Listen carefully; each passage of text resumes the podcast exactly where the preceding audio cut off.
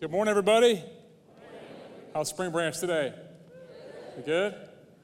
February 22nd, 1980, in Lake Placid, New York, there were 20 college boys who made history. Sports Illustrated called it the greatest sports moment in the 20th century.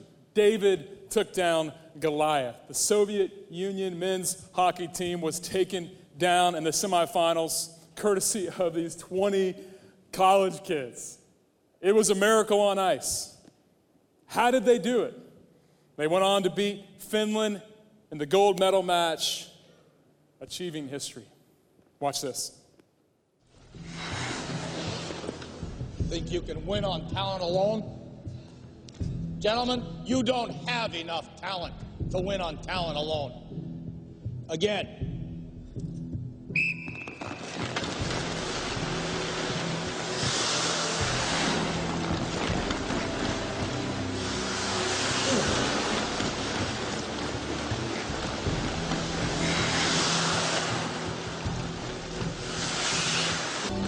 you better think about something else, each and every one of you. When you pull on that jersey, you represent yourself and your teammates. And a name on the front more important than the one on the back. Get that through your head. Again. Mike Eruzione.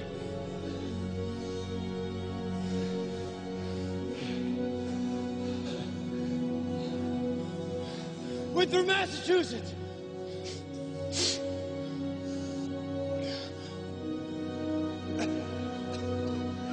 Who do you play for? States of America.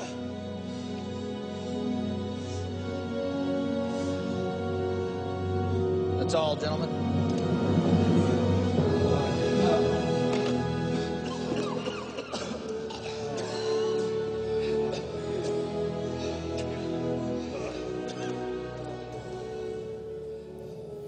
Whew, man. Did you get shivers? Yeah, yeah.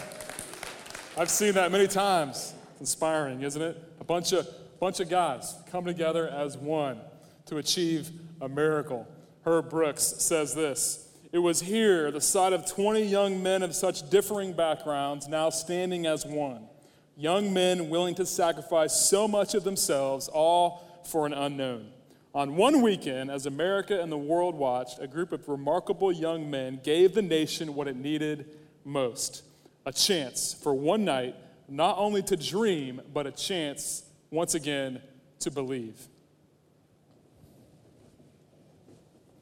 It takes a team to live our dream, right? We have a saying in our house teamwork makes a dream work. It takes a team to live our dream. We all have a dream, don't we? Martin Luther King said it best I have a dream. And he painted this compelling picture of the future and a revolution began. I have a dream. You have a dream. We were designed to dream. No matter your place in life, no matter how old you are, if you're a student in high school, in college, if you're 20 something, a young professional, if you're a young married, if you uh, are an empty nester, uh, if you're a senior citizen, 70, 80 plus years old, we all have dreams, right? We all have dreams. We're designed to dream. But my guess is through these doors to morning, this morning, we, we, brought, we brought some dreams. Um, we brought, we brought some, some dreams, but, but yet we, we brought disappointment. We brought some discouragement. Some of our dreams have died. Some of our dreams have kind of fallen by the, waste, the wayside. For one reason or another, circumstances, or maybe some excuses we've made, our, our dreams have been forgotten. So today, my hope and my prayer is that we would remember our dreams and that we would gather a dream team around us, whether it's our family, maybe it's our spouse, uh, maybe it's our coworkers. If you're in a business place, if you're at home, uh, we, we, all, we all have an opportunity to gather people around us to help live out that God sized dream that He's given us. But today we're going to be talking about the ideal team player. Patrick Lencioni wrote this book called The Ideal Team Player. Uh, and it's, it's a great book. I'm, I'm going to retitle it. I didn't tell him this, but the ideal dream team player. Right? Helen Keller said it best. She said, Alone we can do so little, but together we can do so much. We are better together.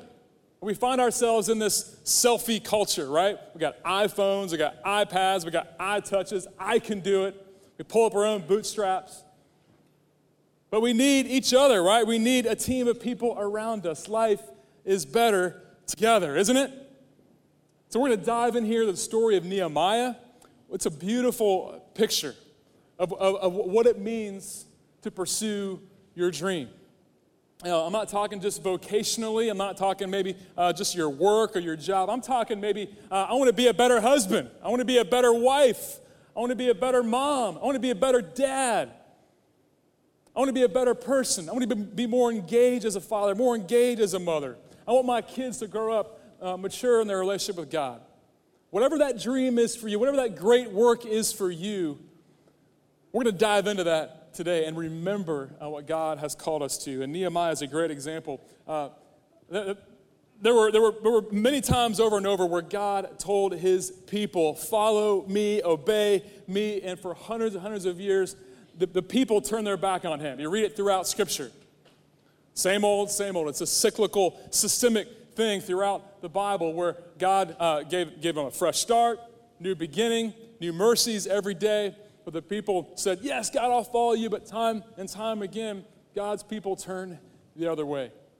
And he said, All right, I'm going to scatter you among the nations if you keep disobeying my commands. And sure enough, God was true to his word because he's full of grace and he's full of truth, right? And he scattered the people among the nations. He allowed King Nebuchadnezzar to invade Jerusalem, the hometown of God's people. And at 4, 4, 445 BC, we find Nehemiah penning these words. This is like behind the counter, behind the scenes. This is like his personal diary. And it's a sneak peek into what he was experiencing because Nehemiah was one, of, uh, was one of the Jewish people, exiled from his homeland. Some people were exiled 400 miles away to Babylon, and some people found themselves in a place called Persia, and that's where Nehemiah is here, Nehemiah chapter 1. Let's read together. The words of Nehemiah, the son of Hachaliah. Now it happened in the month of Kislev, in the 20th year, as I was in Susa, the capital, that Hananiah, one of my brothers, came with certain men from Judah.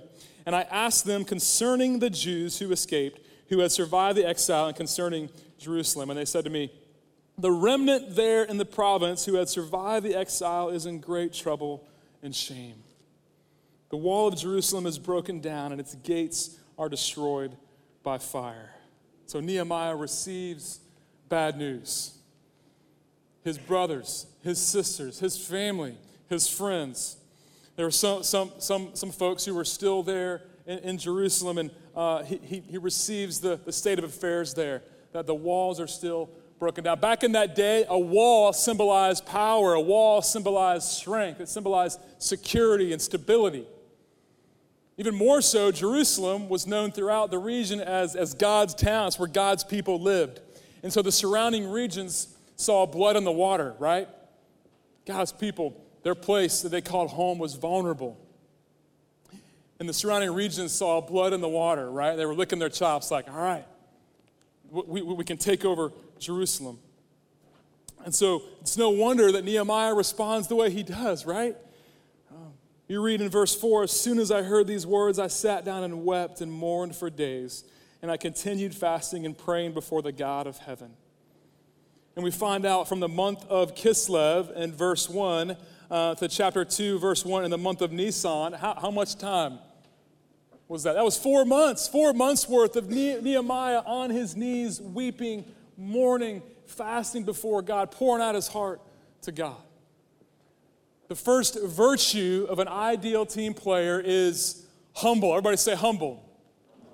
This is how Patrick Lencioni defines it. Humble people lack excessive ego and concerns about status. They share credit and celebrate team over self. They show genuine interest in others and consider the welfare of others before their own. Nehemiah was humble he thought about, he, Rick Warren has this great quote humility is, is, is not thinking less of yourself, it's thinking of yourself less, right? He was concerned for his fellow people. He showed his genuine concern for others. That's humility. Humility is seeking the welfare of others. Philippians 2 says, Each of you should look not only to your own interests, but also to the interests of others. It's the selfless way of relating to people. And that was Nehemiah's posture. My friend Chris Payne, pastor in, in Charlotte, he says that, that concern is one thing. It's easy to have concern. But when you go the extra mile, when that concern turns to action, that's compassion. And that's what happens here in the story of Nehemiah. He not only has concern, he not only writes a check, but he, he acts out on it. And he actually goes to Jerusalem. We'll find out. And he takes action. See, see, dreamers, dreamers think about what should be done. Leaders actually do something about it. That's what we find here with Nehemiah. He was humble before others. Um, he lacked an excessive ego. He sought the welfare of others. He was concerned about his people, inquiring about the state of affairs in Jerusalem. And he was humble before God. We'll be humble before others if we're humble before God. It's just a natural overflow. And he prays before God, verse 5. He said, O Lord, God of heaven, the great and awesome God who keeps covenant and steadfast love with those who love him and keep his commandments. Let your ear be attentive and your eyes open to hear the prayer of your servant. Again, humility. I'm your servant, God. Now that I pray before you day and night for the people of Israel, your servant. Spring Branch, what breaks your heart? What breaks your heart? Because that may be what God is calling you to step into. That may be where your great work is, where your God sized dream is. Bill Hybels talks about it as a holy discontent. This is divine anger. What makes you cry? What, what caused you to say, ah, oh, that's not how it should be? It should be like this. Somebody should do something about it. and God, the whole time, is saying, How about you? How about you? And that's what's happening here. Nehemiah gets on his knees before God and for four months cries out to God on behalf of his people, confessing his own sins and confessing the sins of his people. See, I think so often we're so much in a hurry to get from point A to point B that we don't see people to our left and to our right who are hurting, who are lost, who are confused, who need a helping hand. And Nehemiah his concern for others drove him to compassion, to action. And we find out at the end of chapter one that he was cupbearer to the king. He just kind of throws it in there real quick. He was cupbearer to the king. Here's this, here's this Jewish man in exile in Persia, and he has, he has won the favor of the king Artaxerxes, and he, he is, his, his vocation, his position was a cupbearer. You know what that is? It, it's the most trusted person in the kingdom. The king trusted Nehemiah to taste test every drink and every uh, food before it, it met his lips. The king trusted Nehemiah with his life. And Nehemiah was leveraging his position.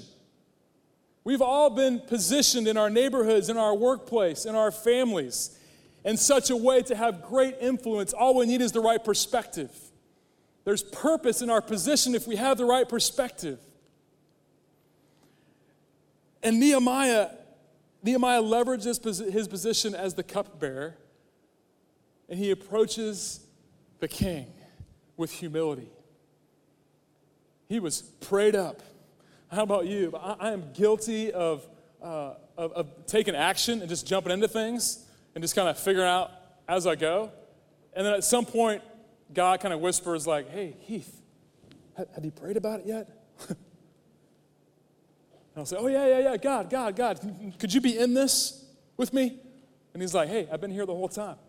What if you sought me out first before you jumped in to action?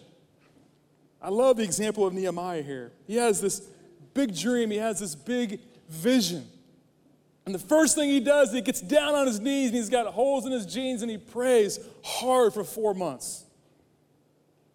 Start with prayer. Start start with the awesome as he as he as he describes God, a great and awesome God. We don't know what's in front of us.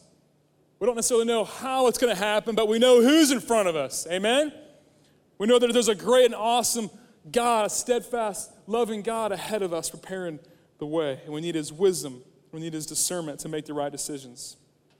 And so, the first indispensable virtue that Nehemiah has is humility. Are you humble? Are you humble? And Nehemiah was kind of a big, deal, but he set aside, he set, he set aside uh, his, his powerful position and he humbled himself and he leveraged it to, gain, to, to, to, to do a great work. Chapter 2. Uh, chapter 2. Um, the second virtue of an ideal team player is smart. Smart. It's not about being intellectually smart, Patrick Lencioni says, but knowing what to say and how it affects others. They have common sense about people. They know how to behave well with the team and are able to work effectively with a variety of people. People smart, common sense, right? It's knowing how your words and how your actions affects your decision, affects how you relate to other people. Chapter 2, verse 1, the month of Nisan, like I said, that was four months of prayer, mourning, and fasting. In the 20th year of King Artaxerxes, when wine was before him, I took up the wine and gave it to the king. Good idea there. Nice move. Nehemiah, do your job. Present the king with some wine, right? And he says, now, now I had not been sad in his presence. And the king said to me, Why is your face sad, seeing you are not sick? This is nothing but sadness of the heart. And then I was very much afraid. Let's just stop there for a second. Uh, emotional intelligence, right? That's one thing I've been learning recently is okay, how do my emotions, I'm a passionate person. How do my emotions, how, how, do my, how will my feelings impact what I say, how I say it? Um, oftentimes, I'll, I'll, be feeling a certain way in the middle of the day, and I'm just not, I'm, I'm not quite sure why. and so, God's given me Lindsay to help me figure out okay, let's, let's put these pieces together. You might be feeling this way because this happened, or, and so this is, this is probably something to be aware of as you, uh, as you, uh, as you make decisions. And this, it's been an ongoing conversation for us and it's been kind of a breakthrough of, okay, it's okay to feel certain things, have certain emotions, but how does, how does how you feel impact and influence what you say and how you say it and what, what decisions you make? So Nehemiah, he's got some emotional IQ here. He's, he's smart in a way that says, all right, how, how am I feeling? How does this influence the situation? Sad, afraid. He said to the king, Let the king live forever. That's, that's a wise move, right? I'm going to go ahead and lead with that. Let the king live forever. Why should not my face be sad when the city, the place of my father's graves, lies in ruins and its gates have been destroyed by fire? Then the king said to me, What are you requesting? What are you requesting? And Nehemiah's like, All right, is that a yes? Could you clarify that? I love that question. What are you requesting? The King of Kings asks us that question. The God of the universe asks us that question What are you requesting? When was the last time you, you requested of God? Have you stopped asking Him? It's okay to approach God with boldness and ask Him for big things. He's a big God, He can shoulder it. Request things of God. God, I need help. I need wisdom. I need strength. God, give me peace about this decision. Help me to know what to do. What are you requesting?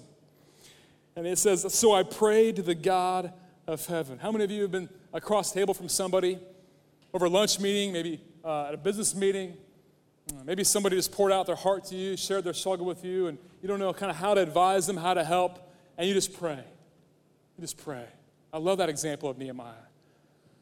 You know, pray before meals. We can pray on Sunday mornings at 11 o'clock at Spring Branch. We can pray all day long in the midst of our conversations. God, help me to, help me to be smart here. Help me to know how to say it, what to say. I pray to the God of heaven. God's accessible, isn't he? He's available. Pray to the God of heaven. And I said to the king, If it pleases the king, if your servant, again, humility, your servant has found favor in your sight, that you send me to Judah, to the city of my father's graves, that I may rebuild it. I may rebuild it. And the king said to me, the queen sitting beside him, How long will you be gone and when will you return? So the king wants a plan. And so it pleased the king to send me when I had given him a time. See, Nehemiah was not only prayed up, but he was planned out. One thing I, I one thing I feel like I, I'm wired to do well is to you know, get people excited about something and to cast some vision and um, kind of bring a team together and paint this picture of the future. Uh, and so there's kind of a wow thing going on, but I'm thankful that God has given me my wife, Lindsay, because she'll, she'll ask the question, so how? That's great, Heath. That sounds good, but how? You not only need the wow, you need the how, right? Not only pray, prayed up, but planned out. How are we going to do this? God has given us the cognitive ability to plan. God's waiting for us to plan. Set some goals, short term goals, long term goals, map it out, share it with somebody, have them hold you accountable. Have a plan, prayed up and planned out. And plans flow out of prayers, right? They're both, they're, they're two sides of the same coin.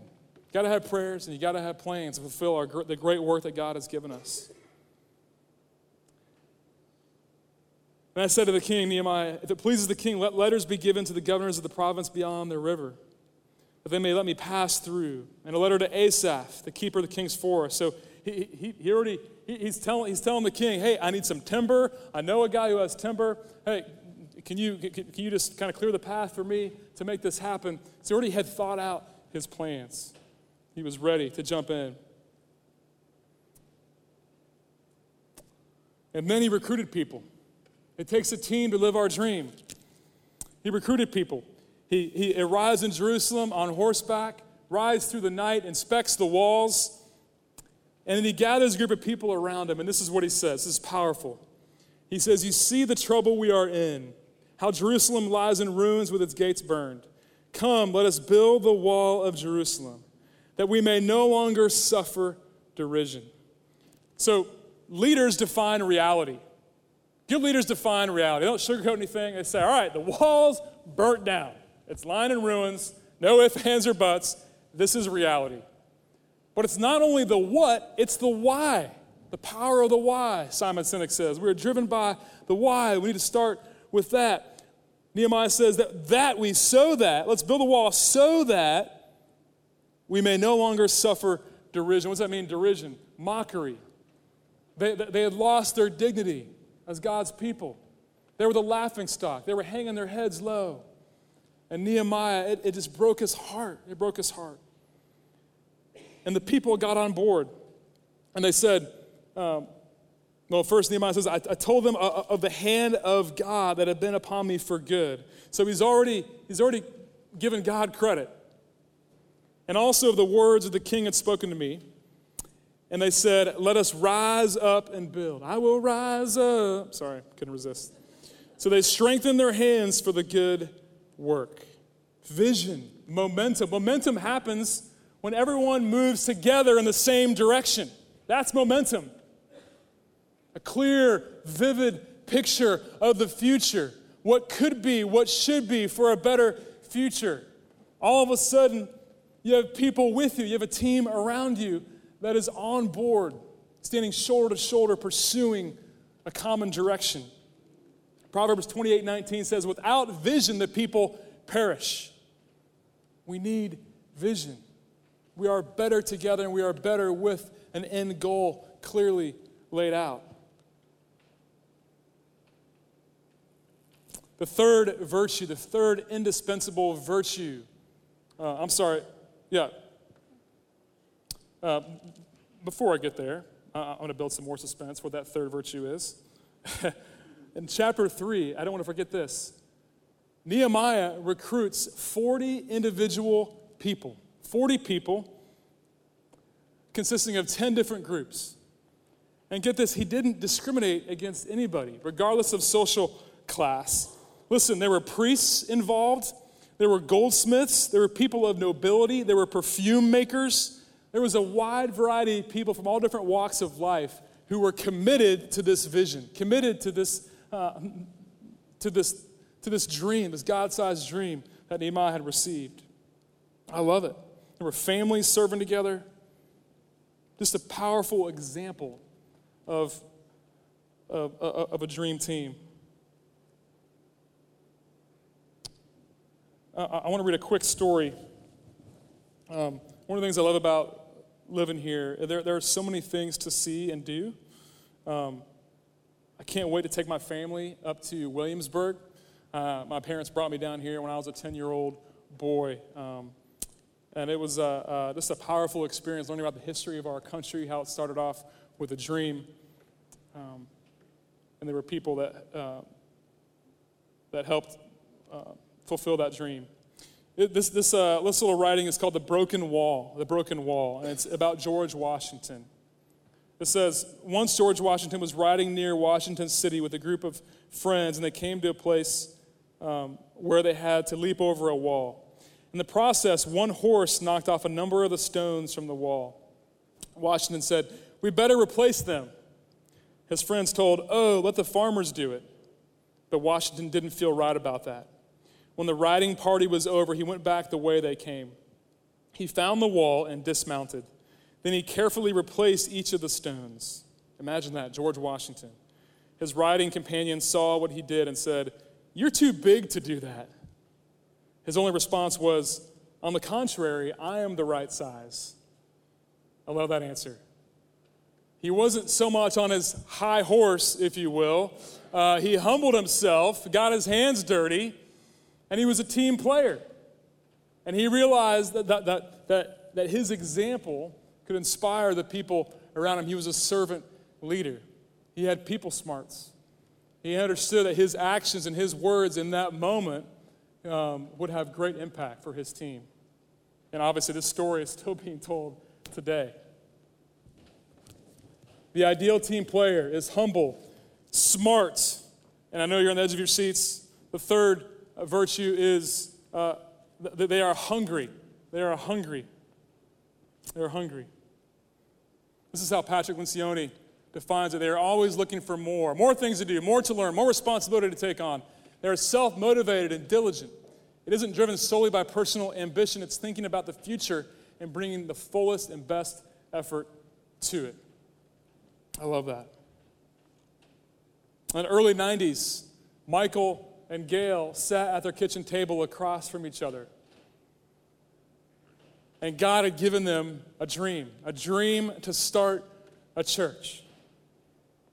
A church that uh, brought faith and life together a church that was biblical and creative, a church that built up believers, sought out seekers. And in, in 1993, at the Center of the Arts, on May 23rd, 140 people gathered for the very first service at Spring Branch. And they started to see their dream take shape, and this, this team of people, smart people, humble people, hungry people, were gathering around them, supporting them and their God sized dream. And then in 1998, a couple years later, uh, they started meeting at a middle school. And the church kept growing and growing and growing. And we, we have seen over the last 25 years hundreds of people take a step of faith and get baptized. Hundreds and hundreds of people uh, receive Christ as their Savior. We've seen kids uh, experienced children's ministry all the way, uh, all the way from, from infancy through high school, and they matured in their faith, and they're now making a difference in the world. I love, I love our story, but guess what? The best is yet to come. The best is yet to come at Spring Branch Community Church. And God has positioned us in such a way to do a great work here, near, and far. There's always going to be opposition, isn't there? There's always opposition to a great work. 2 Timothy 3:12 Paul, uh, Paul says, "For those of you who desire to live godly in Christ Jesus, you will suffer persecution." It's just the way it goes. Any great work will have opposition, internal opposition. Maybe we have doubts, maybe we have fears, external opposition.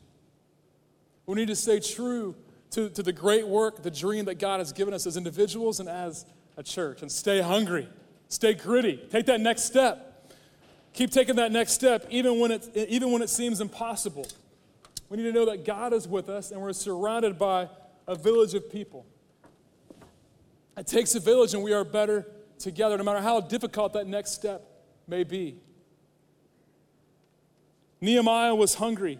He was hungry. And in chapter 4, uh, it says, Now when Sanballat heard that we were rebuilding the wall, he was angry and greatly enraged. He jeered at the Jews.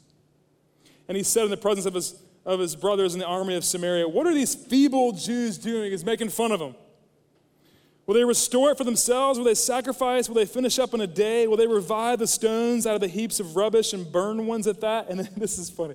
This guy says, Tobiah the Ammonite says, he says, Yes, what they are building, if a fox goes up on it, he will break down their stone wall. Anytime that we, that we step out in faith, um, there'll be moments where we feel lonely. There'll be moments where we feel like, it's just me here. But we need uh, to, to have people, and we need to include people around us because there's going to be opposition, there's going to be obstacles, there's going to be barriers in our way. But what if we saw those barriers not as problems, but as opportunities? Opportunities to show the greatness and awesomeness of God. And that's what Nehemiah does. In verse 6, he said, in response to, to all the mockery, in response to, to those guys, it says, So we built the wall, and all, and all the wall was joined together to half its height, for the people had a mind to work. Thomas Edison said, uh, greatest, Great opportunities are missed because they wear overalls and look like work. I love that. Nothing like hard work. See, the greatest contribution, maybe the greatest contribution we can make in the kingdom of God is not so much what we do, but who we love. It's not so much what we leave for people when we leave this earth, but what we leave in people. The legacy that we leave behind, the mark that we leave behind. What's your part on the wall? What portion of the wall has God given you? Don't give up. Stand firm. Let nothing move you. Nehemiah says, And we prayed to our God, and we set a guard as a protection against them day and night. Again, prayers and plans. Prayed up, planned out. They go hand in hand. You can't have one without the other. And then it all culminates in chapter 6. Now, when Sanballat and Tobiah and Geshem the Arab and the rest of our enemies heard that I had built the wall, and there was no breach left in it, although up to that time I had not set up the doors and the gates. So he, all the walls have been built. He said I set up the doors. Sanballat and Geshem, same guys, sent to me. These guys are persistent. They don't know when to give up. Come, let us meet together at Hakkephirim in the plain of Ono, which that was your first sign that, you know, there's a plain called Ono. I probably shouldn't go there. Uh, but they intended to do me harm. Smart. Good job, Nehemiah. And I sent messengers to them saying, I'm doing a great work and I cannot come down. Imagine Nehemiah high up on the wall. The walls have been built over 40 days thanks to this dream team that he had assembled. And he shouts down at them, he says, I'm doing a great work. I cannot come down. It was a test, a test of Nehemiah's faithfulness and his belief in God. And he said, I'm doing a great work. I cannot go down. What if we said that every day? The evil one, the devil, tries to get a foothold to convince us that, that we shouldn't take that next step, that we shouldn't keep pursuing the dream that God has given us. But God wants us all to know that He is with us and that, we, that He has equipped us and prepared us to achieve the great work that He has given us. Are you a mom? Are you a dad? Are you a sister or brother? Are you a son? Are you a daughter? Are you a CEO? Are you a teacher? Wherever you find yourself at any given day is an opportunity. Leverage your position, be prayed up and planned out and do a great work and not, don't go down. Don't go down, Spring Branch. Let's pray. Lord God, you loved us so much that you sent your only son, Jesus, And high up on the cross, final three words uttered from your mouth was, It is finished. It is finished. There were naysayers, there was opposition, and you had a chance to go, to, to, to go down from the cross and compromise the great work. But God, you stayed up on the cross and you did a great work for us and in us, and you didn't go down. We're thankful for that today, Jesus. Lord, as we go from here, may we remember to be humble, to be smart, to have that passionate hunger inside of us to do a great work. And may we remember to, to invite people into our dream, into our great work, so that we're not alone. We love you. We love you so much, Jesus. We pray all this in your name. Amen.